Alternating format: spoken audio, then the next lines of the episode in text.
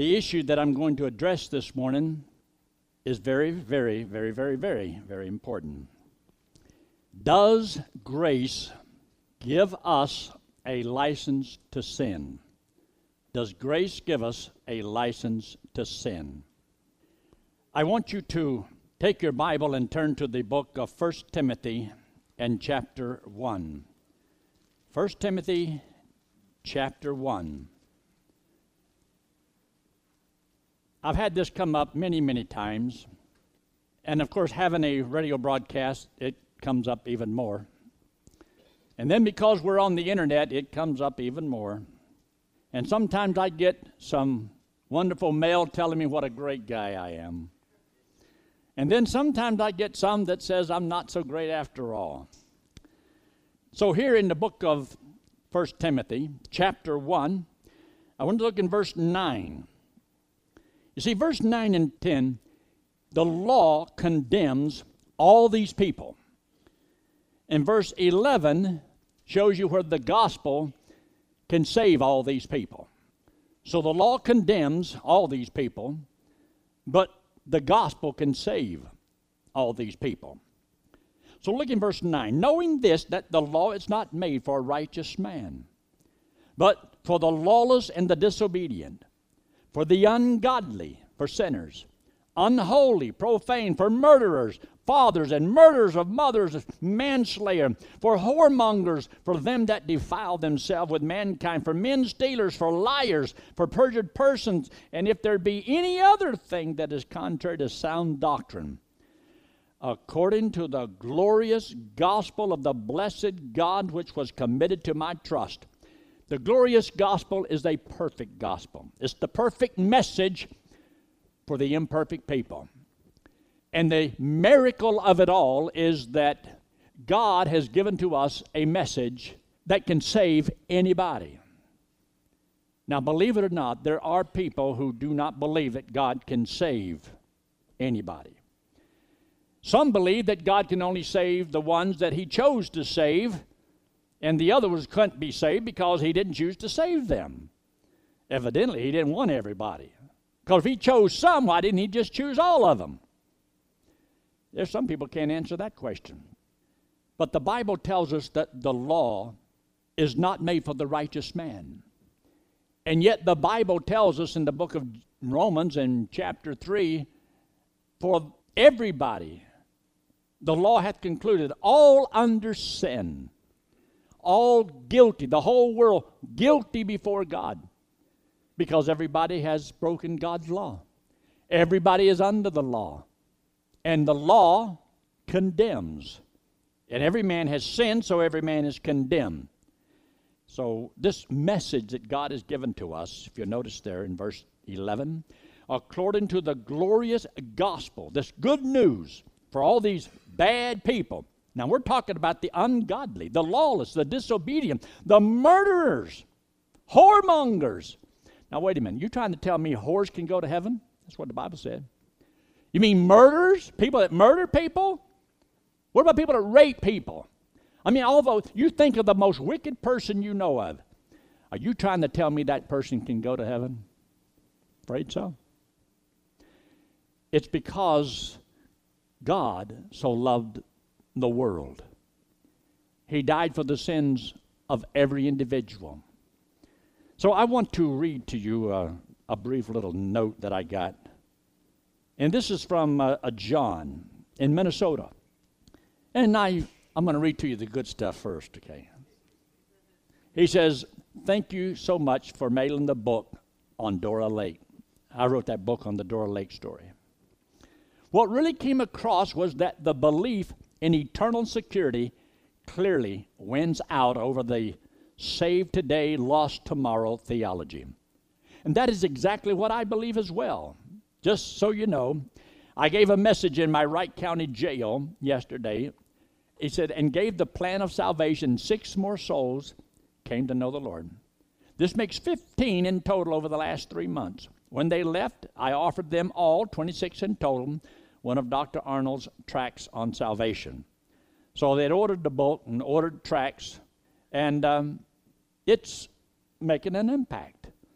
It does make an impact, but what impresses people the most is the clear stand that we take on eternal security. Because you see, the way you know if a church really believes in eternal security and that salvation is really by grace is that a man is saved forever. Once saved, you're always saved. Because if you're not saved forever, then the message is not good news. It's bad news. It's not good news to be saved for an hour or for a day or for a week or for a year, but it's good news to be saved forever.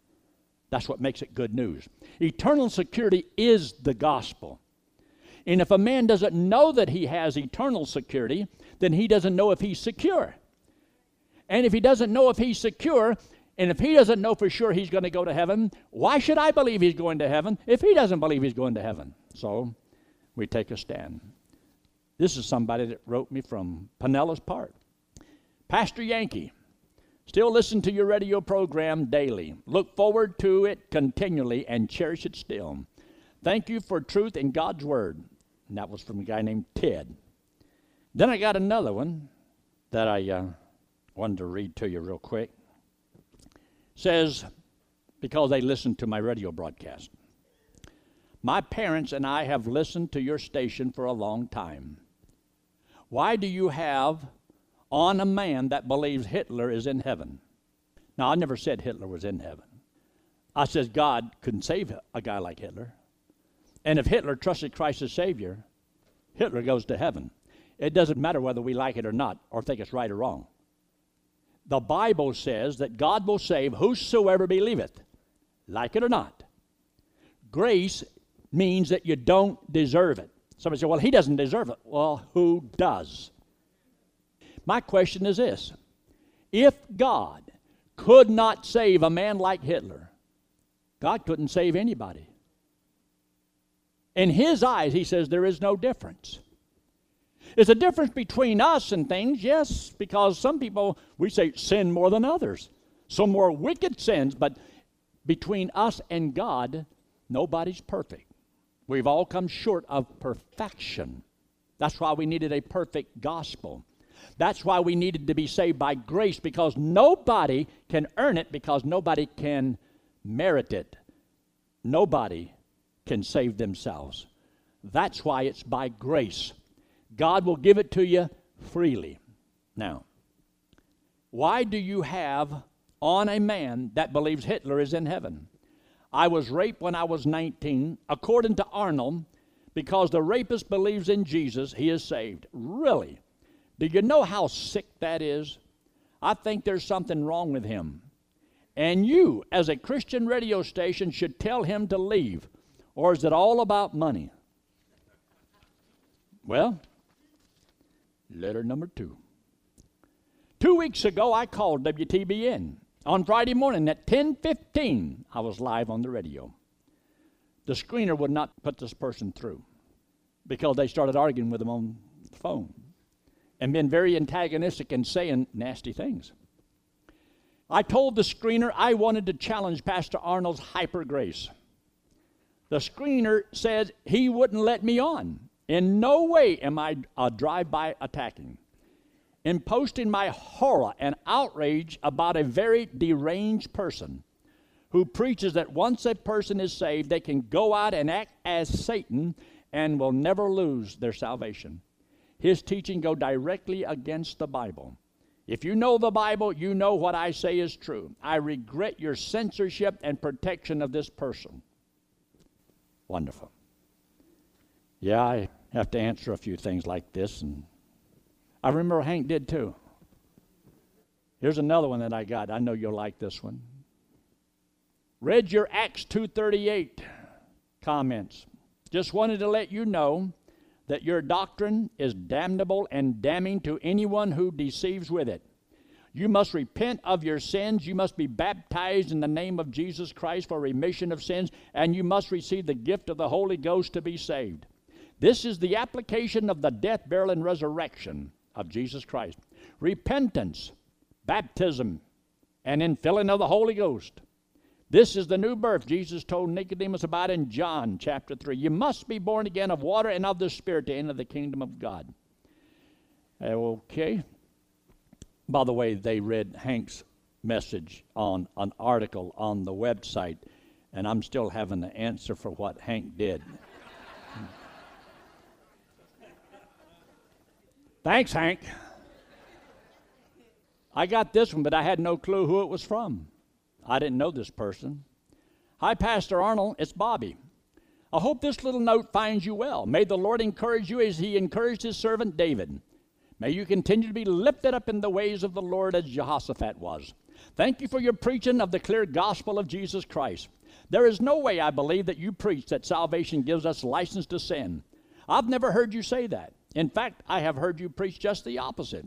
I love the fact that you give people a chance to trust the Lord as Savior in every service. Again, thank you for your ministry. I'm sure there are many rewards that await you in heaven. Well, all depends on who you talk to, I guess. I don't know. It's nice to see someone committed to proclaiming the clear gospel of Jesus Christ on the net. Well, I suppose I will close for now. May God continue to bless the work you are doing for him. See you soon, Bobby. He wrote me a, a nice little note, and so I appreciate it. But not everything is always, you know, pretty. But I can tell you this, unless you know how to answer people's questions, their questions will become yours. If you can't resolve the doubts that sometimes people have, then sometimes their doubts may become your doubts. So you have to know what you believe and why you believe it, so that you know this is where I stand and this is where I'm going to die. I'm not going to move because I believe it's truth. Do I believe that once a man is saved, he is saved forever? Yes, I do. Do I believe that a man can be saved and go out and live like the devil? Yes, I do. Do I believe that he can get away with it? No, I don't. And I hope people will always hear the other side. But anyway, what I wanted to bring out to you is this. When people say you get a, a license to sin, well, is that what grace means? Here you are, and you trusted Christ as Savior, and you, now you're going to heaven. And there's nothing you can do or God that can change that. It cannot be altered. God gave his word. It's a done deal. Settle. You mean to tell me that I can go out here and do all these bad things and still go to heaven when I die? Well, if you did, and you still went to heaven, that would be grace, wouldn't it? Would that be grace? That would be grace.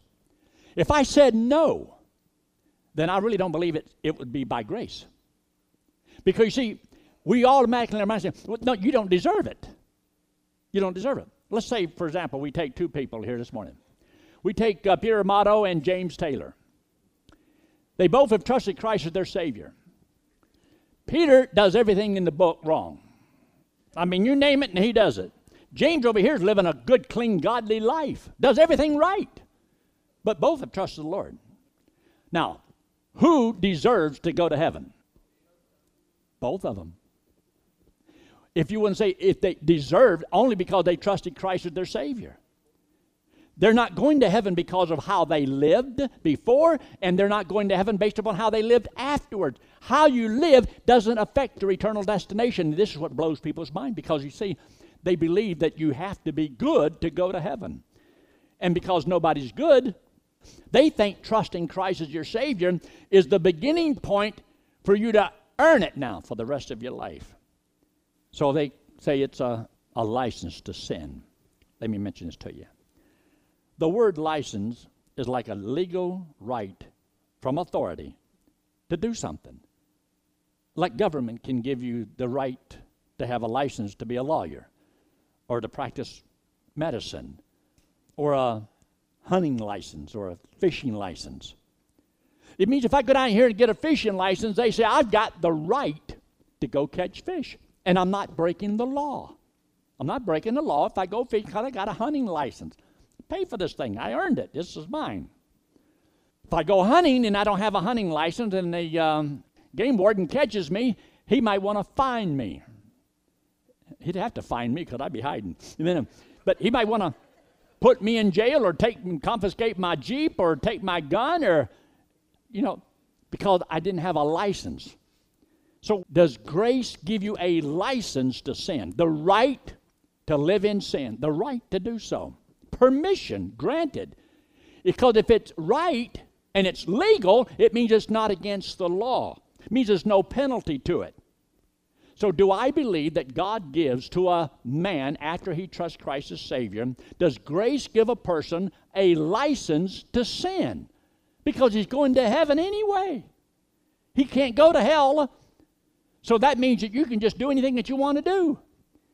Understand the scriptures, the other side of the coin, because it's so important. I wrote a little statement down. License to sin is against the law. Therefore, permission cannot be granted. God doesn't give us permission to break the law. He gives us permission to choose, the right to make choices. But it doesn't mean that our choices are blessed. If you make the right choices, there are results. If you make the wrong choices, there are results. But God does not give us the license, the right, the authority to do it, and there's no consequences because it's legal. That isn't given in the Word of God. So I want you to take your Bible and turn to the book of Romans in chapter three. The book of Romans and chapter three. Can God save a man like Hitler? If God can't, God can't save anybody. Because in God's eyes, there is no difference. All have sinned. All have come short of God's perfection. Are you trying to tell me that God can save a person if he doesn't sin very much, but he can't save a person who sins a lot? Okay, where would you fit? Uh, Jesus says, if a man thinketh in his heart evil against and hate, he's guilty of murder. How you doing? Have you ever told a lie? Have you ever looked at somebody and lusted after them with adultery in your heart? Ooh. Aren't you glad we can't pull a screen down here and let everybody see what you've been thinking about in the last twenty-four hours? If we could do that, I'd go right through that door. You say, there is no door. There would be one.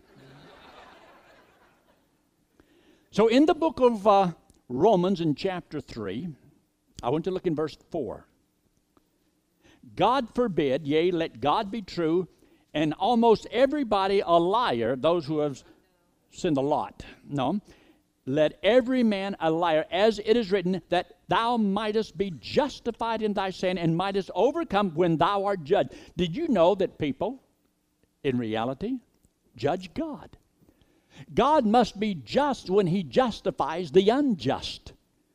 Did you know that you're always in your mind thinking that, you know, that's not fair, that's not right? I mean, if God loved me, why does that? You're judging. It seems like everything they do, they get away with it. That's judgment upon something happening or not happening in somebody, or somebody being blessed or not being blessed. Upon the things that happens to you or that doesn't happen to you. You're making judgment all the time. And if God is in control, God's behind it. And you don't always agree with God.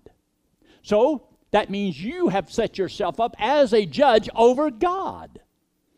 So he says here in verse five, but if our unrighteousness commend the righteousness of God, what shall we say? Is God unrighteous who taketh vengeance? I speak as a man. God forbid. For then how shall God judge the world? How is God going to judge the world? Well, you see, all the bad people, they go to hell. And, and those that are not quite as bad, they get to go to heaven. No. God says there is none righteous, no, not one. There isn't anyone who seeks after God. They're all gone astray. So he says down here in verse ten, as it is written, there is none righteous, no, not one. There is none that understandeth, no, not one. They're all gone out of the way. Now, if this is true, there's no man that can go up to God and say, I deserve to get into heaven because I'm not as bad as Hitler. I'll never kill six million Jews. How many would you have to kill to be a murderer?